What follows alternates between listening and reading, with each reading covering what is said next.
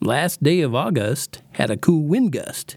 It's Rhyme and Reason 524. There's a rhyme and reason for your life. There's a reason Hey there, Tony here, and I wanted to share a little bit about uh, what happened on the last day of August this year, in case you hadn't noticed. And if you weren't around this area, maybe you didn't. And I went outside early on that last day of August, and there was a delicate, cool wind blowing. So I checked my weather app, and it was 45 degrees, and that would be considerably different than the previous nights. The uh, dry, cool air transported me back to my boyhood days. As I've mentioned multiple times on here, I, I loved the cooler weather of fall, and it felt like that.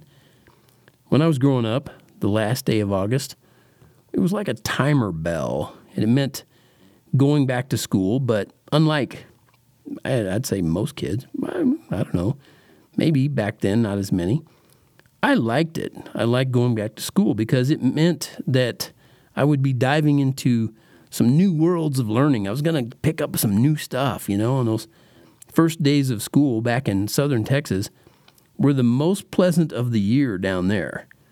I didn't actually spend many summers in Texas because of my parents' split. I I would spend summers in Kansas and my school years in Texas. Anyway, autumn was the only time of the year that the temperature were nice enough to comfortably keep the classroom windows open.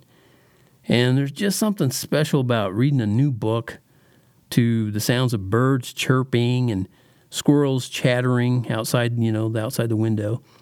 And even as I talk about this, I can almost feel those breezes wafting through the windows and the scent of school books and erasers and ink pens and mimeographed papers and magic markers. Yeah, mimeographed papers. You're going to have to look that one up if you're considerably younger than me, and a whole lot of people are. Now, if I could just do a little time travel back to those wonderful days of high school, no way. I wouldn't return to those idyllic school days for all the stolen money in politicians' pockets, not for all the tea in China or England, and not for all the ice in Iceland, for whatever good that would do me. I got out of the public school system just in time, and by the skin of my teeth, as they say. Although, why they say that makes little sense to me. Anyway, I was fortunate to be able to attend a school where morality still reigned, and the name of God was in every school assembly and most every sports event. Plus, we had no gender issues because guys wore pants and girls wore dresses and skirts. I know that sounds unimaginable these days. What?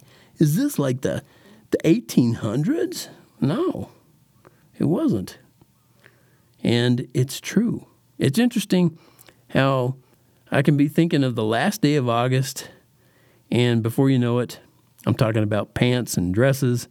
That's just another cursory look at how awesome the human brain is designed. And I thank God for the way I'm designed, for the way my thoughts can be intertwined, and how one cool day can often remind me of how much God has done for mankind. Thank you so much for tuning in to my little wind gust here. Until next time, this is Tony from Tony Funderburk reminding you that life does have rhyme and reason because God made you.